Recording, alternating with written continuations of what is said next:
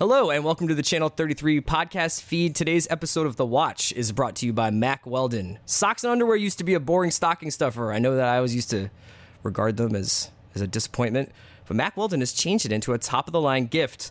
The Mack Weldon holiday packs are not just a gift every man needs, it's the gift every man is excited to get. Uh, as winter comes and you're just like cowering by a radiator or the fireplace and you're freezing, let Mack Weldon fix that up. Mack Weldon believes in smart design, premium fabrics, and simple shopping. All of their products are naturally antimicrobial, which means they eliminate odor. They want you to feel comfortable, so if you don't like your first pair, you can keep it and they will still refund you, no questions asked. Not only does Mack Weldon's underwear, socks, and shirts look good, they perform well too. Go to macweldon.com and get 20% off using promo code BSPN.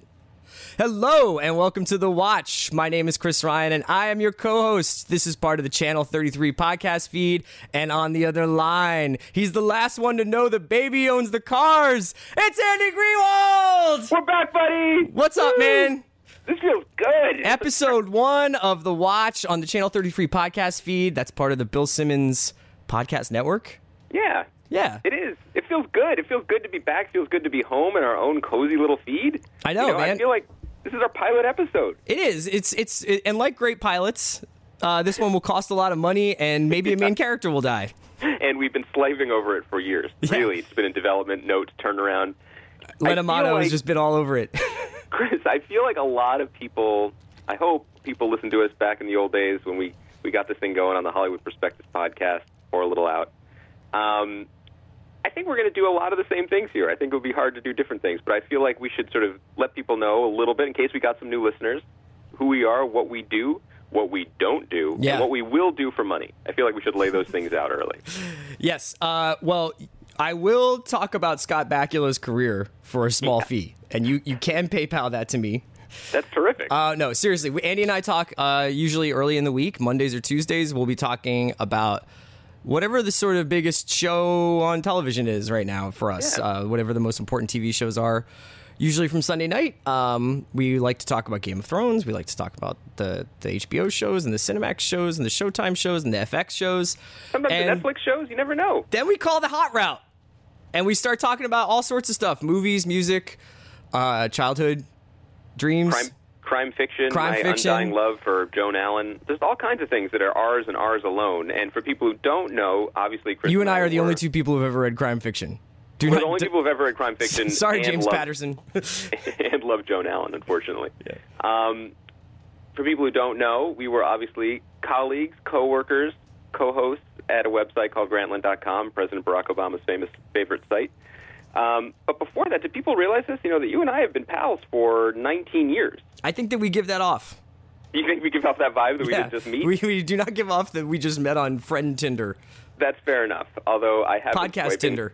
I have been swiping right a lot because you never know in these trying times. Um, we're excited to get going. We're going to be talking about a lot of stuff and talking about it a lot more frequently, apparently, here on Channel 33. Um, one more programming note: Chris Ryan's birthday today. oh thanks man Happy birthday, buddy! i don't feel a day, day over 35 Here's the thing: Can I just give you one like pro tip before we get into some new segments? sure You, you, in the old days on Twitter, you showed your disdain for the medium by having a handle that was a little, little NSFW, right? Like your your Twitter handle was armed robbery at armed robbery. yeah but those were those that was peak twitter that was back when people were really like using twitter as like a weird communicative art form and like nobody was them themselves quote unquote but Yeah, now it's more about like making sure your brand is right and you're out on the street like the cover of Young Buck's debut album. I mean, that's who you were back then. that was a good album Here's the thing I want to say though: when you switched handles, you put the year of your birth and I'll be honest, my birth in it. So there is no hiding from these digits. that's not like it was an i first of all i didn't want to be like chris ryan 914 and have dudes be like you're from yonkers well, that would have been and that's that not because that's been not true and, and i was just like you know well, who cares let's be let's be transparent man radical transparency That's what we are all about here at Channel 33. Just just radical audio transparency. Um, Andy, we're going to start off this first show with a new segment we're going to call In, In or Out, which is basically a, a way for me and Andy to kind of skip through the news a little bit, skip through the kind of cultural developments that have been happening since the last time we recorded. And it's not very complicated. We'll just t- we'll ask one another about a cultural artifact and be, be like in or out, right? Yeah, I think Sounds that's the way good. we're going to do it. We're going to see how it goes. Okay, so why don't you go first? Um, new Bieber joints. New Bieber joints dropped last week. Uh, Where are you with them? In musically, out on the idea of this being the new off the wall. Are people saying that about this? No, but I just mean like I, I they're fine. Like they're really they're really pretty. Yeah, I think it was really like a great. It's been really interesting to watch him like slowly like l- releasing snippets on Instagram and singles on iTunes here and there, and like clearly he's probably recorded like two or three albums. And to finally arrive at this sound, I bet I would be curious to know the chronology of from when Where Are You Now came out to now, like how much of this stuff was recorded. I'm sure somebody has done this work, and I just haven't looked because it's Justin Bieber, and I don't care that much. Uh, what do you think? Here's all I want to say about it. Anytime a major figure, whether it's in music or anywhere, but let's let's stick to music, chooses the beach levels of Mario Kart 64 as his lodestar, as his like as his like Wait, what was the what was Ecco the Dolphin? Was that the Sega Genesis character game? That was a game where you were just essentially a fish and you swam around. Like, the 90s were and weirder it's like than wasn't that realize. was that the one where it's like you had to turn on the Sega every day to feed it? No, that was that was a game called Seaman for Dreamcast, Yeah. where a fish grew with the face of an angry Japanese man and the voice of Leonard Nimoy. Oh, that's right. Nimoy was on that. That was a real thing. But I just want to say, I just want to say for real, the, I spent some of the most joyful hours, let's be honest, days of my life playing the beach level in Mario Kart 64. And anything that brings me back to that just coconut haze, which all the new Bieber tracks do, that's good. Paint me a word picture. Where was this? Where was this taking place in your life? This was college, you know. This is we're up in Rhode Island. The, uh, the, con- the of ours, concrete buildings Harwood. of Brown. John Harwood making some uh, making some you know 99 cent ramen in the kitchen, we're just we're just playing games, just youthful. okay, you so? I take it you're in on these. I, I think I, I think honestly, you know my real reaction when I heard "Sorry" the first time? I was like, I'm so happy I'm alive because at some point in the next three days, this song will come on just in the atmosphere, in the ether, Yeah. and I will hear it and recognize it and really hear it, hear it, and my heart will explode with excitement and happiness, and it did. Okay, I guess that's an in. Andy, in or out? Memento reboot. uh, out because here's the thing. So you you want to you want to set this up like that, that the Christopher Nolan film, the, the film that kind of broke him through. Yeah, it was his first sort of like commercial endeavor. It was, it was kind of an indie movie, I guess, but it's Guy Pearce and uh, Carrie Moss. yeah, Yeah, Sure. and uh, he plays a guy who wakes up, doesn't know where he is or what he's done. Seems like he's been part of a crime. All the clues of the situation are tattooed onto his body. But now the Are they tattooed is- or are they just written? They're tattooed. they're tattooed. It, it, it's kind of like you know. Pre, it's basically Blind Spot is the perfect version of that, you know. NBC's Yeah, Blind Spot Spot It- was the was the market correction for. it, it, it took 20 years to get that that essential human story right. You know, and the problem was it's not Guy Pearce, it's a woman, and it's not Australia. It's a duffel bag in the middle of Times Square, and like that's the kind of forward-thinking Hollywood needs. Remaking a movie, and we should we should get this right. Like, it's not like Christopher Nolan is like, oh, finally I can you know prove that that Han shot Guy Pearce first. Like, Right. it's not like he wants to use the um, you know his his his bud his higher Batman budget on this movie. It's that the shadowy company that owns the rights to his first film is going to remake it. Yeah, That's not cool, man. you're out. I'm out. I'm only out because of what it does. I'm, I'm worried about how it affects the reboot possibilities of Blind Spot. Yeah, thank you. By But in oh, all about- other ways, I'm all in because I want to see more Memento Comics universe films. Expand the universe. What's up with? Let me get the Pantoliano origin story. Can I say something? That is a pretty. That's a pretty tasty piece of IP. You know, you can't just leave that on the. You can't just leave that on the bar. Can I say? Like, I, I went. I, I, uh, I know you like to, to hear about my moderating stories. You love it when I go and moderate It's panels. panel talk season, dog. when, I, when I do when I do industry stuff. Yeah. People really have gotten super comfortable saying IP and and not realizing they sound like jackasses. Oh, like, just in casual conversation. Yeah, it's like, well, here's the thing about the project. You know, it was a tremendous piece of IP, and it was just waiting to be snapped up. Like, In if you were reference to what? What are they you were- talking about? If you were snapped, I don't know, like the Heathcliff comic strip. I don't know. Like if you if you We're were rebooting behind the candelabra. That's just that's just smoking hot IP. no, or like the pencil trolls that we had in the '80s. Like that's Oh that's yeah, like Dixon IP. Ticonderoga expanded universe. I'm just saying. Um, yeah, but I think you really hit the nail on the head early when you were like, if the Memento reboot in any way touches the possibility of sweet Jaimie Alexander in Blind Spot the movie, it's not too soon, man. Well, It's I'm just thinking soon. that maybe Memento, the expanded Memento universe, will be like Prometheus to Alien, and we eventually catch up to Oh. Blind Spot, and it'll just be Guy Pearce and what's her face staring at each other with tons of tattoos on their body, and it'll just be them reading the tattoos off each other. Just be like, oh, you went to Thailand too. And then at the end, when they finally decipher one of the tattoos on the small of her back, it's gonna say, "This is great IP." Terrific IP. Although, can I add one other point here? It's interesting that You for both day. of us, the takeaway, the takeaway from both uh, Memento Mm-hmm. and Blind Spot is nothing but full body tattoos. We have not mentioned the fact that both plots are primarily driven by memory loss. That's true. You know, so I feel like maybe it's because all of me and half of you is so offended by the tattoos and like what that would mean for burial rights in the future. Or if we're just afraid of physical pain, we don't want to be tattooed. But the, the memory part does not seem to bug us in the slightest. I just also think it's a testament to the the weakness of the index card lobby. Oh, You know, it's like right. this was never considered that maybe you could just jot down a few notes on an index card and whatever happened to Big Sticky? Like that, exactly. They used to have quite. Where, a- where's Big Post-it in this whole conversation? that's really that's the real the crime. Okay. manufacturing heart of this country has been ripped out. Well, ripped off piece by piece with a small Yeah. strip of adhesive on the back of it.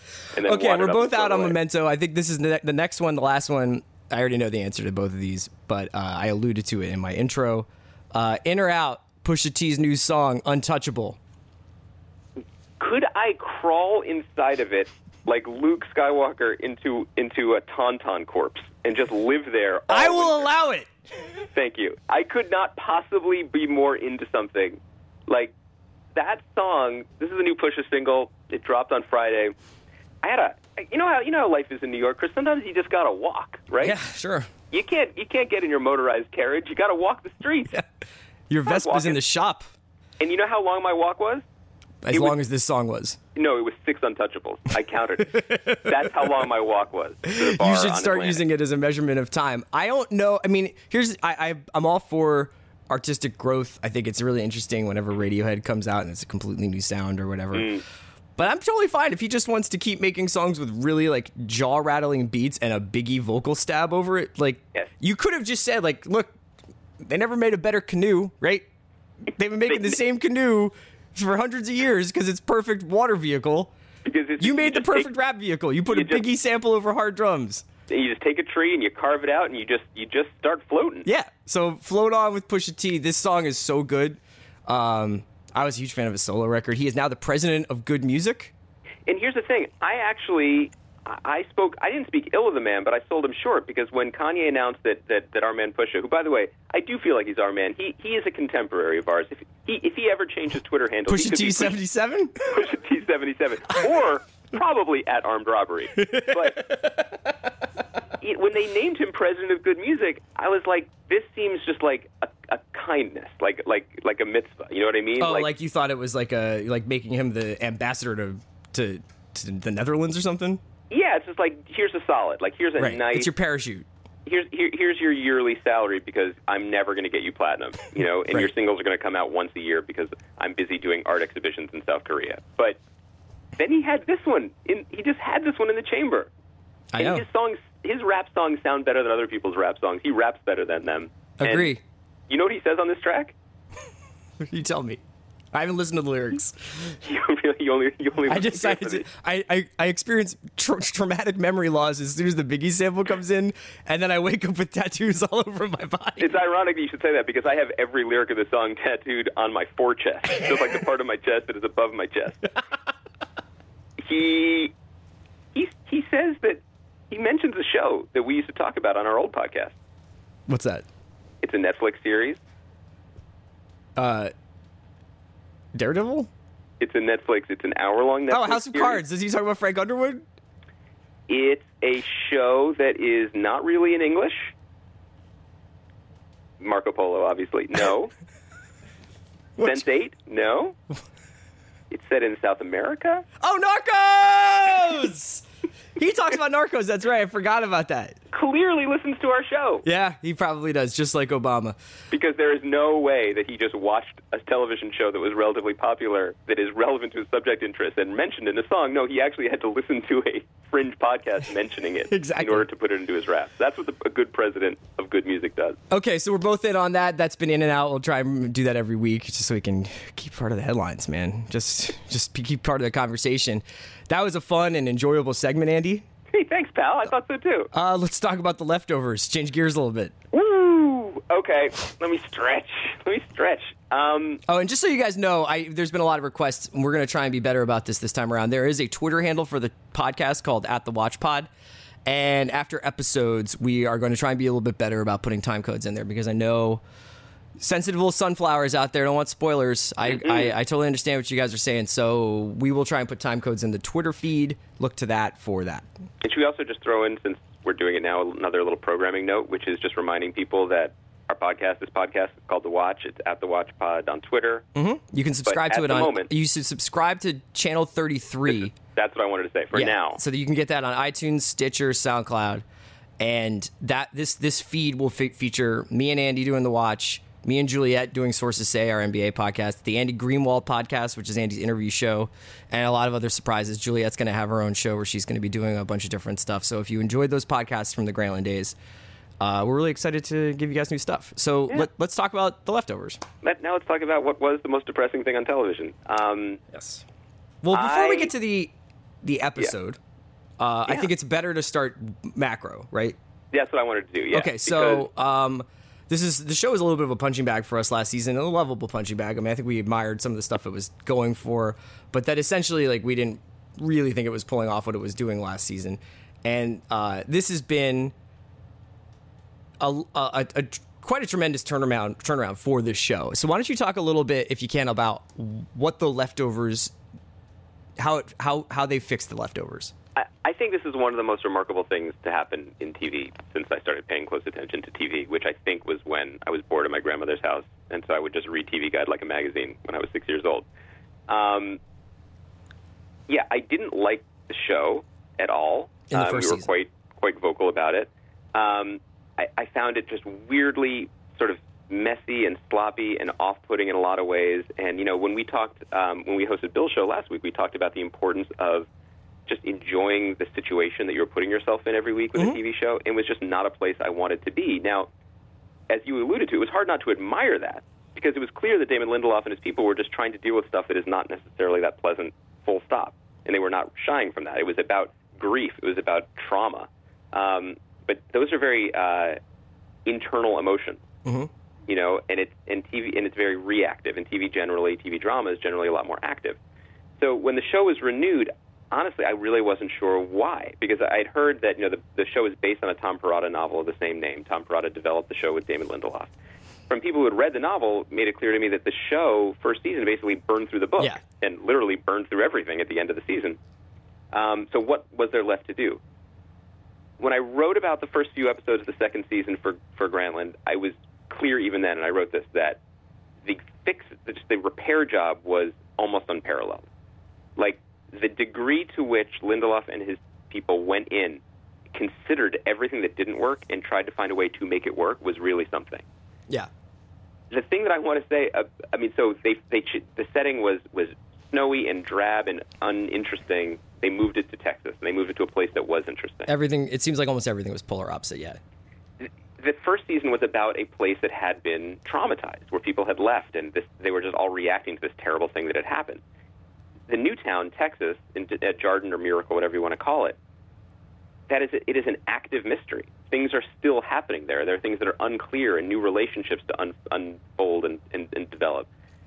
What's I'm really struck by about this show and this season is just the way that everything was meticulously pieced together, mm-hmm. so that characters vanish, and when they come back, the timing is like it, it- it's like there's a stopwatch running in the back. I mean, obviously this is scripted; it's not like it's improv, and they're very good at it. But every scene is linked, every emotion is linked, and it seems to be telling a story that is drawn so tightly together that it's almost impossible not to keep watching it. Yes.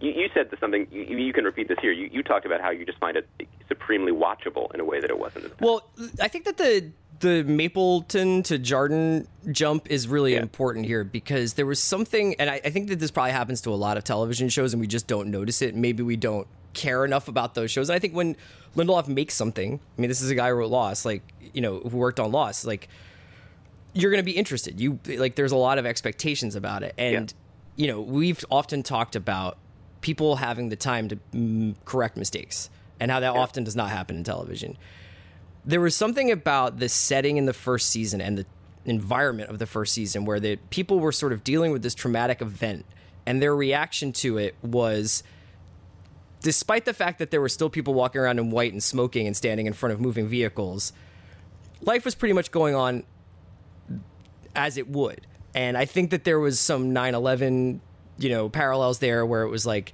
you know life changed but life often like like in a lot of ways life went on just as it had before and and there was just like a cloud over it but it wasn't markedly different than life before and i think a lot of the plot line about like say jill who was just sort of like a nihilistic teenager alluded to that what Jarden did was like, no, it would be really weird if this happened. Like Yeah. life would be different. Everything from government to policing to you know municipal services to family relationships to interpersonal relationships and community relationships and prayer and faith and organized religion it would all be different. And it would be all different all the time. And the thing that they did to really really hammer that home and i don't think you realize it as much until there there are little keys here and there, and and, and Sunday night's episode definitely had one, which is that thi- this has been an incredibly compressed period of time that we're Right. watching the second season. So the tension is inevitably going to be ramped up, and the weirdness and the unease is going to be ramped up. In in the first season, I felt like it was just way too meditative and gray, and it was like, hmm. And this one is like gripping, you know, the armrests really hard. Yeah, it it the the emotional effect. I mean, I, and I didn't already say it. I'm shocked, but I'm I'm all in now. I'm really enjoying and respecting the show a lot. Um, let's think about specific things. I think a lot of things that you just mentioned were there in the first season, but they were pivoted slightly differently. So we saw some changes in policing and government work, and we Sure. saw the desire to have cults because so much of that first season was set in that awful smoking cult. Um, Or you know, or that the the the hugging cult. Yeah. or the hugging. What was this? Um, uh, uh, yeah, it was uh, the smoking cult was called Sterling Cooper, right? I believe that right. was what they. But the second season, by pivoting it to this town where people, where no one departed, what we're seeing is a sort of a a, a commercialized pan theologistic um, orgy of of fascination and and desperation and hope in this camp outside of this town where people just want to get in. And what they want in, and what they want to access to is just kind of a boring small town or it appears to be boring right? Um, also let's think about the lead right? So Justin Theroux is a very good actor. He delivered a very memorable and intense performance in the first season. But by the end of it, I never kind of never wanted to see him again because he was essentially a blunt object. He was just like he, he was with his rage iPod, you know, and just punching the walls and the dogs and the tattoos and his like constant showing off of his jogging and physique. He, he was like he was like John McClane stuck on a Sundance TV drama. Yeah. He seemed wildly out of place, which probably was the point but it was seemed like a misuse of him. This season, I will say, my, the thing that I still like least about the show are his artfully pointed sideburns. I feel like he has other things to worry about than Yeah. sculpting his sideburns every week. Um, he is now being beset with everything. So he is now in a position of having to react, which is he was not doing in the first season. He was, you know, this sort of impotent rage, and he was trying to act. The way he's played this with ev- with basically, he's losing his mind. Yeah. he hasn't clearly lost. I think that in the first season, the the idea is that Kevin thinks he's fine, and in the second season, Kevin knows he's not fine. Right, And that and- and that has a been natural- a huge change. that's a natural progression that was built into it. But it, there's there, I think they're doing something kind of interesting. They're kind of subverting his machismo a lot. It, you know that in this episode where all these women try to talk to him and help him, and he just can't listen. You know, he feels like he has to fix. He has to do something, even to the point of swallowing a mug full of homebrew poison Yeah. uh, just to try to be active was really striking.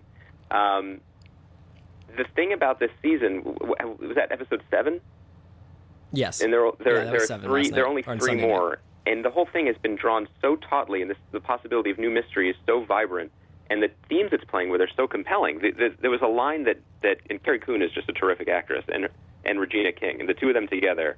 That was. I know people talked about the Ronda Rousey fight, but this, to my mind, was a much I mean, more that was that was like they, they they they really did the master thing right there. They they they did that. They did it. It was great. talked, and the emotion was just dancing on their faces. And there was a thing that that um, that Carrie Coon's character that Nora said that was really staggering when she said, "Terrible things happen."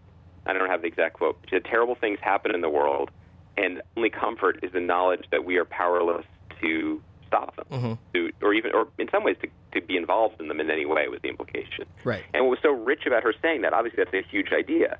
But as a character who needs to believe that, because earlier in the hour, it basically implied that she's the reason that three girls just disappear because she is a lens for like bad juju and people just disappear when she's around them.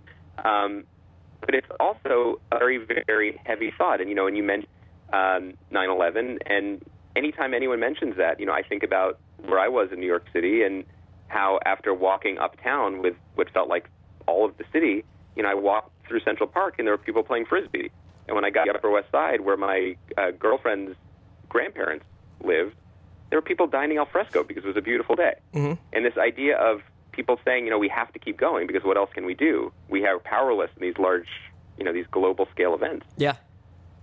It, it can be um, very, very uh, uh, alluring to feel that way. And, you know, even not to make it too real, uh, you know, to, to watch television like this on a weekend when there's more horror in the world. It's, it's, it's probing at stuff that is very discomforting and very engaging, but it's doing so in a way that is entertaining. And I think that's a really rare combination. Yeah, and I think that that you know I was going to talk about this a little bit later, but obviously the events that happened in Paris on Friday were kind of a, a I, I you couldn't help and you still can't help but view a lot of things through the prism, right?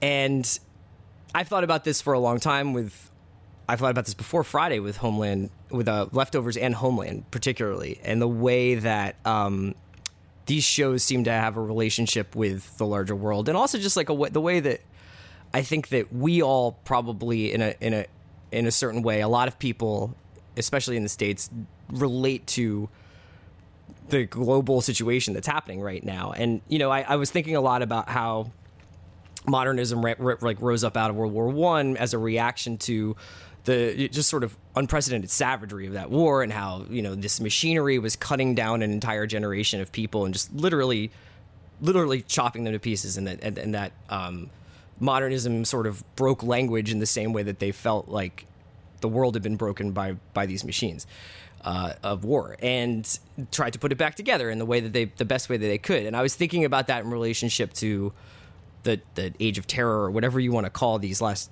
these last 10, 10 years or so 15 years or so and um, the way in which we repeatedly and increasingly need to somehow relate a global narrative to our own personal narrative Mm-hmm. and to feel important in the face of utter unimportance.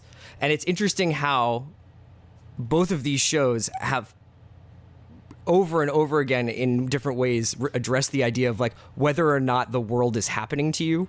I mean, Carrie's insistence on Homeland that the Russians are after her and that this is about her and that if she could stop something or if she doesn't do something, something terrible is going to happen. And that almost mania that she had. I mean, she is a mentally ill person and that incredible narcissism that she has, even though it's often proven to be completely valid. And the questions that the people on, on leftovers are dealing with are not un, not totally dissimilar. A lot of it has to do with what could I have done? Why wasn't it me? you know, why wasn't I either chosen or why was I left behind? This idea of lenses, this idea of demons inside of you, this idea of like, I'm the only person who can see this person in white with me. It's like, well, no, you might, you're, you're, you're psychotic, you're having a psychotic break. It's like, no, I am a, you know, he doesn't want to be that person, but he believes that he is walking with a ghost, you know? Well, or, or that the that the, the ground opened up and drained an entire reservoir to save him. Exactly. That he is holy in some way. That any of us, of us are holy. That question in this episode about what um, what their son is doing now, where he's he's taken on this holy Wayne hugging thing. Yeah. And you know, it's just a question of how you frame it. Like people who are sad when you get hugged feels good. Mm-hmm. Is it is it a magical lifting of grief?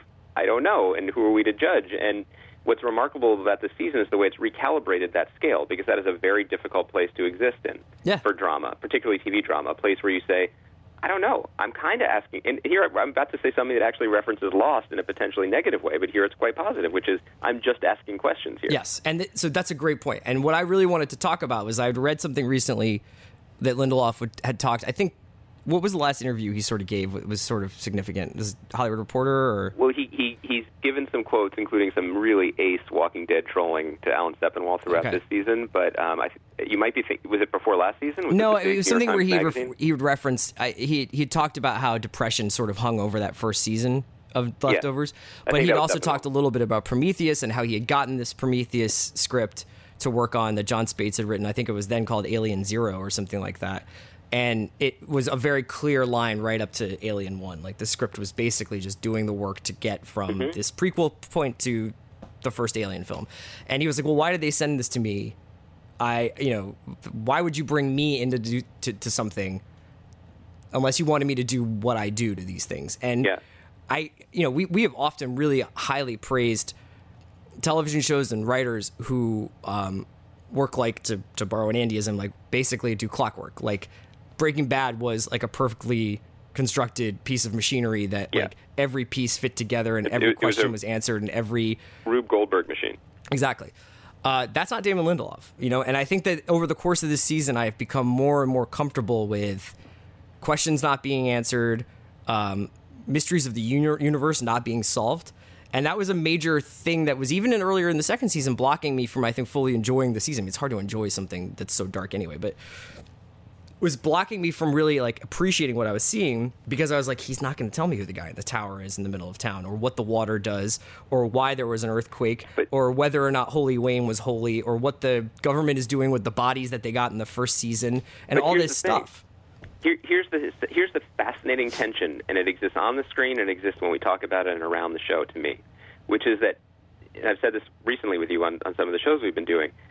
I don't think anyone is better at pure TV storytelling than Damon Lindelof. I hmm. think that the Clockwork Rube Goldberg stuff, he is a next level genius at. And what's been so fascinating Because he about breaks the show the is that this the central tension here is between someone who can paint like like Norman Rockwell, but dreams of being Jackson Pollock.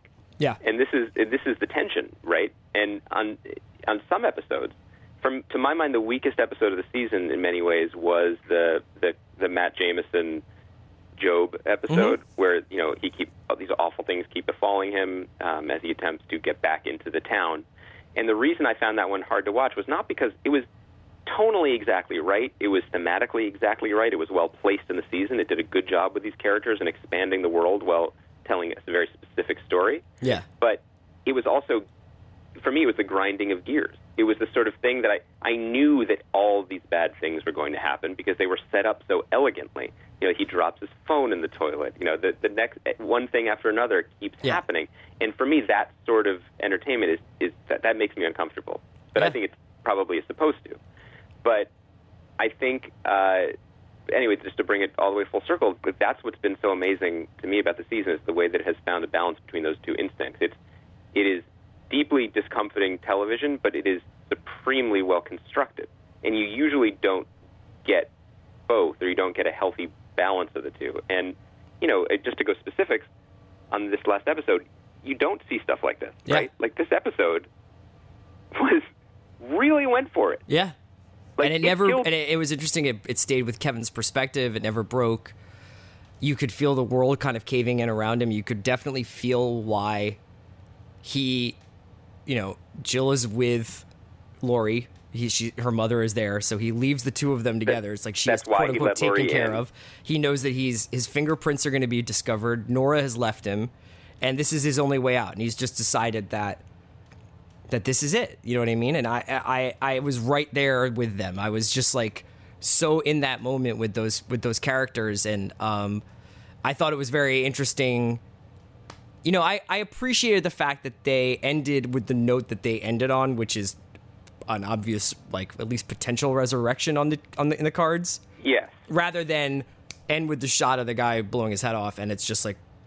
What the what the hell just happened? You know what I mean? Like because No, and- to and have I him come back next week if he does, um, I think that people are starting to get a little tired of like, is he dead? As like being the the main sort of question we're Yeah. asking about television. This way, I we come away asking much more, you know, probing questions about life rather than like, is Kevin alive? Well, much more relevant questions about the show too, because he's a lot like he's coming back. He's the star of the So show. So let me ask. There's- Can I ask you a question? So- though, a specific plot point question. Yeah, I did just want to say though that Lindelof in interviews has complained about bad timing, like building all these episodes around the Pixies "Where Is My Mind," and then Mr. Robot got to it first, and so he feels like he Oh, missed Frankel that, and people first, think yeah. it's copied, even though it was filmed before. Yeah. This timing was great because this actually, you know, is following Game of Thrones and Walking Dead playing coy with the audience. And the reason he was so able to troll Walking Dead, uh, Lindelof was in this interview he did with Sepinwall, which was very funny, um, was because he got this one right. Yeah. He read the mood of the audience right in advance. Um, you know, it, he, my, my some, uh, sorry, you had a specific point. I think I think he's getting buried in a box and coming back after three days, personally. But Uh, yeah. I mean, there's definitely that, like like the bird. You mean? like the bird, Yeah. Uh, I was also asking whether or not did you think that Virgil, who I'm not really that familiar with the Aeneid, Aeneid, the Aeneid, but doesn't Virgil go to hell? Oh, oh, interesting. Oh, you're looking for some uh, in the same Does way he? that like John I, Locke I, was I mean, I can't remember my like I don't really remember, but um, I never. I well, never basically, what books, I'm but- saying is, was that like an insane pedophile living in a trailer park who killed himself after killing Kevin, or was he like, I have to kill myself to be your guide, and that's my final like act of like contrition for what I did. Oh, that's earlier in life? interesting. It's interesting. I mean, and and the the fact that I mean, uh, what's his name? The the Murphy son, um, who Michael. was there. Michael. First of all, that I really like that actor. Yeah, he's really good. Um, yeah, just him being there, and like I, I I love the way the show has built up this perspective thing, so that conversations, crucial conversations, are happening just out of earshot. Yeah. Like when when when Kevin walked into them fighting about what was about to go down. Um, it's just well done. Yeah. It's it, it's well done. I, I have one other question I was going to ask you. Hit me. What do you think the conversation was, was like with Janel Moloney's agent? Um, so, no disrespect, but do you think that that guy works in a mini mall in Culver City? The Like- agent? Yeah. like, I'm sure like he's a powerful person and I'm just joshing, but like how do you pitch how do you feel about just sitting in a wheelchair and getting moisturizing cream put all over your hands for, you know, like 6 weeks in Texas? Honestly, that sounds great when you pitch it like that. First of all, I, I've missed your industry voice. I missed your Mr. Fix It on the back lot. Janie, baby, come here, sit down. Here, here's the thing, though. I got a bucket of Lubriderm and a wheelchair with your name on it. Let me just tell you, though. Like, do you like the taste of Ensure? Do you like watching Christopher Eccleston eat microwave burritos? I'd rather be sitting there than eat the burrito. I know. the thing is, you know, the the rate to be a regular, and she's a regular Yeah. on a cable show is super good, and it's good regardless of whether you have to strip naked and put your body in the stocks on a you know, know. on a on a location shoot in Texas, or if you just have Carrie Coon like massage your fingers for a while. So it's pretty good, but it is it is just a weird thing. Like we we joked once on HP about just the, the, the conversation that agents or producers have with their clients about sex scenes Sure. like I feel like this is this goes in that category of like you want good news first or bad news first. She's like, uh, good news. Good news is you're back, baby. Do you Damon think that she gets like show, a 45 HBO. minute monologue to close the season? Yeah, no, exactly. She's gonna she's gonna explain everything. It's gonna be like uh, the end of our town or something. Right. She's gonna be like, I, I feel bad for her. Um, all right, Andy, we're going to take a quick break for a word from our sponsor, uh, and we'll be right back to talk a little bit about Homeland and Fargo and wrap things up. Today's episode is also brought to you by SeatGeek, the presenting sponsor of the Bill Simmons podcast, as well as our favorite app for purchasing tickets to sporting events, concerts, and whatever else. All you have to do is download the free SeatGeek app, use promo code BS, and you'll get a $20 rebate off your first SeatGeek purchase. Every ticket purchased on SeatGeek is backed by a 100% guarantee. It's the best, smartest way to buy tickets. Again, download the free SeatGeek app and enter promo code BS. Okay, we're back with the Watch Pod. Andy Greenwald, Chris Ryan. Uh, I like how I'm, I'm doing that, like as if we're on drive time radio and people forgot what they were listening to. Um, Andy, we wanted to talk a little bit about the two other shows that have been kind of dominating our conversations those last few weeks. That's Homeland and Fargo. Uh, let's start with Homeland. yeah, we haven't really come out and said it, but like you wrote me a text couple weeks ago where I think you wrote Homeland is lit. Yeah, yeah. I, Like- well, I mean, I just like I was really, you know, it, it, it's. I, we've talked also about how Homeland is like ripping off the New York Times front page, you know, and it seems like it's being written in real time, and the prescience of this season is really depressing, depressing, obviously, and Yeah. um, you know, I, I think that th- this season has done a really good job about of being like smart guy 24. You know what I mean? Where it's just there are some really insane parts, and there are some parts that are just like, why is this happening this way? And like Peter Quinn becoming a double agent Syrian, like because of the place he chose to pass out. yeah, right, I exactly. And like this weird that that- doctor who's just like, come sit in the bed. It's like, First of all, a weird doctor that says come sit in the bed. Don't go to that doctor anymore. Right. Secondly, the fact that they called attention to it this week, where Peter's meeting with Dar Adal, and he's like, "You just wandered in with them." He's like, "I did." yeah, It's he's like, I was on the docks, and this this nice guy. Uh, But I, I think you hit at something really true because I've really been enjoying this season. It's a huge improvement. It really speaks to the kind of show it just that knows could what it be. is. It knows what it is. It's good at what it is for the most part.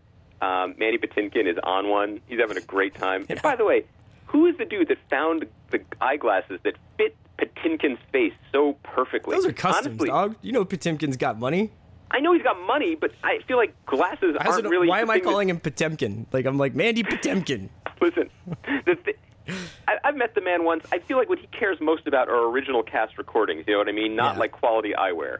And they really they're like carved into his into his beard like out of granite. Anyway, but the elements of the show that frustrate. I mean, the re- one of the reasons why I've made peace with it is because I literally just like what's the song from Frozen? I just made that happen. Let it go. you know? Yeah. I just I just got over It's it, lit. and I'm enjoying the good That's parts the song from Frozen.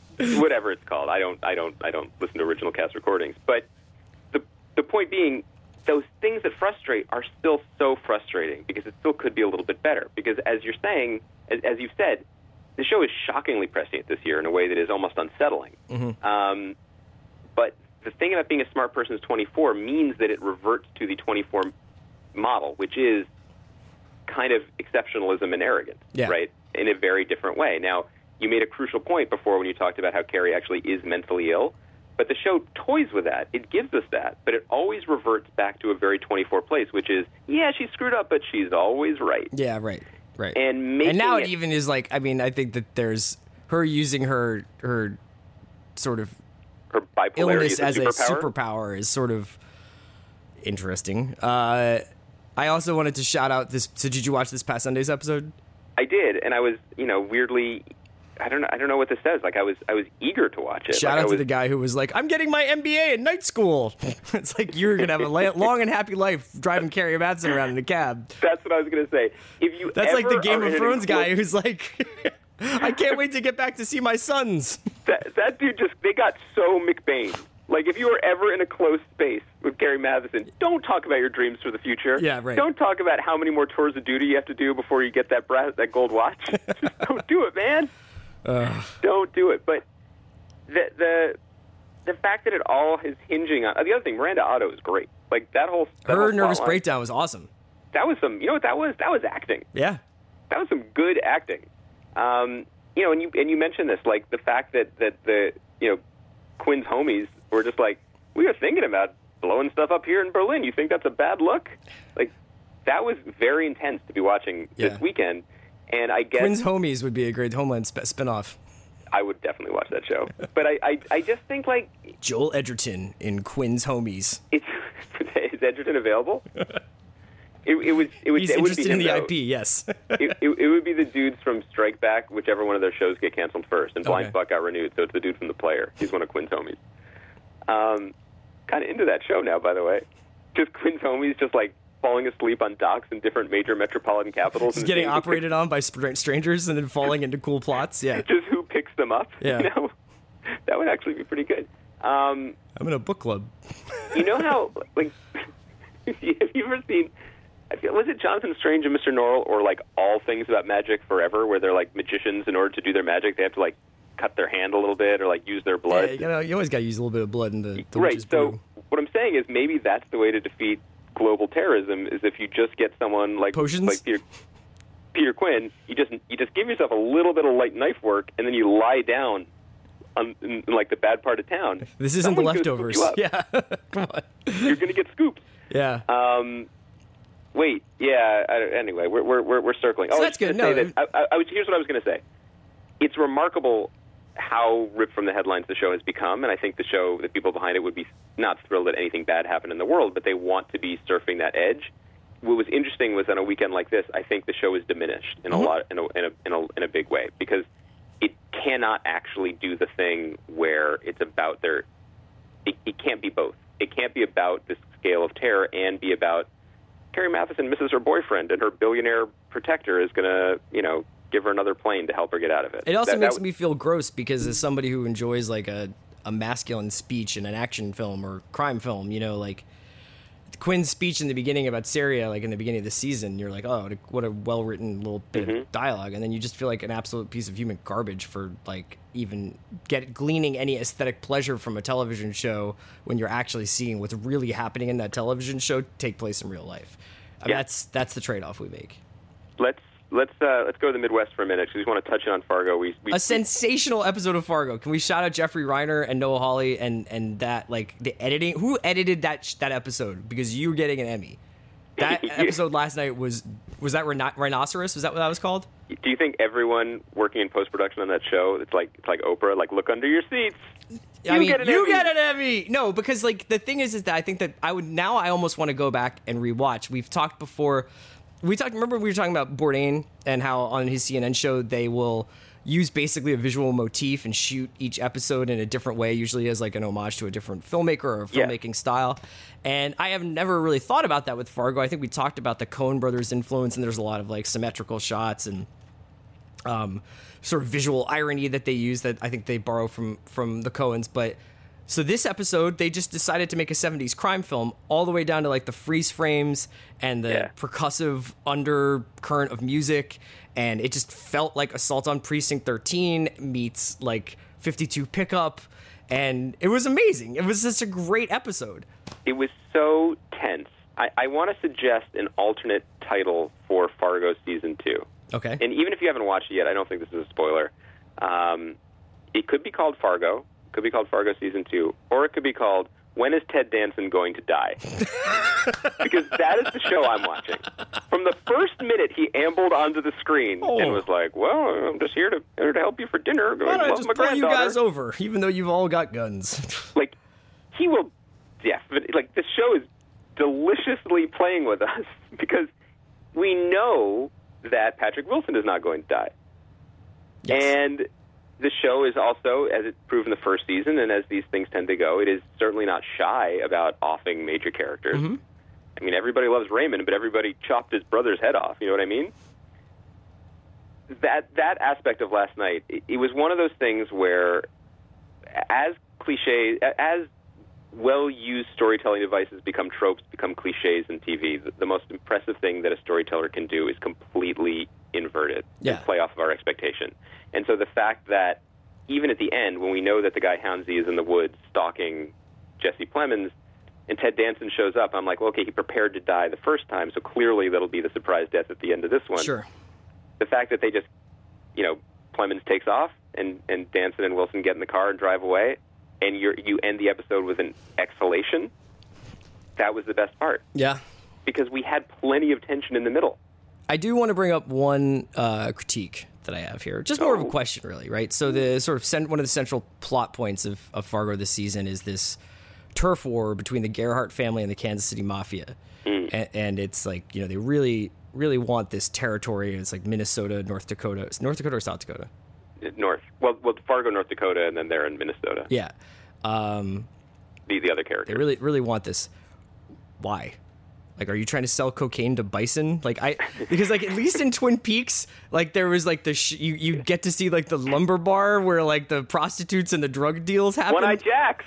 But in Fargo, it's like literally like, are you trying to get Noreen at the butcher shop on on like on coke? Like, what is like what is the crime element of this area? It's like Yeah, they, they is- you win you win the war with the Gerhardts and you just survey all you have there and you're like, yes, yes, Minnesota is mine. talking talking about Kierkegaard with a coked up cashier yeah. would be an unreal uh, just you know web maybe like that's the web series you know like the second screen I mean, it's a valuable IP. You got to do Um, what, what you can with it. just super super zooted bison is another great idea I'm kind of into it Coke um, Bison and Quinn homies. We get we just keep coming up with gonna shows suggest. here. here's what I'm going to suggest Yeah. there's the, here are two potential serious answers, and then I'd like to take and I'd like to take a moment and come up with a funnier one.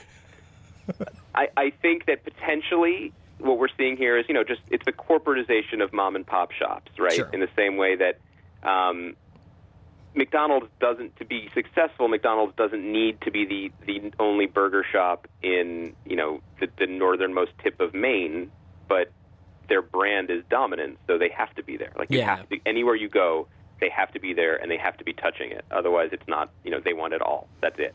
The other possibility is, you know, in this episode, um, Jean Smart's character Floyd says that you know, go get my grandson and we'll stash him in Winnipeg. So that suggests that Yeah, Fargo and I know is- that they're talking also about the, like the security of like the trucking routes and stuff like that. I get that there's like some value, but I just it's very hilarious to me to watch them be like, "We need to fight for this territory." It's like Yo, for the VFW hall, like Saskatoon is lit. that's not exactly have South no Beach. Idea. Yeah. You have no idea what goes on north of the border. Okay, man. Um, well, uh, we'll keep watching Fargo and Homeland and Leftovers. We'll be back next week with a pre-Thanksgiving pod on for the watch. Yeah, and I want to talk about um, the new Netflix show Jessica Jones, which is based on one of the best comic books of the last 20 Does that come out Friday? Alias. Yeah. That's Okay, well, we'll try. I'll, I'll- I'll watch some of that, and if, if listeners want to follow along, they can they can jump on a couple episodes there. Uh, as always, you can subscribe to the Watch through the Channel 33 podcast feed on iTunes, Stitcher, and SoundCloud. Uh, we are part of the Bill Simmons Podcast Network. This has been the Watch. My name is Chris Ryan. Happy birthday, Baranski! Later, buddy.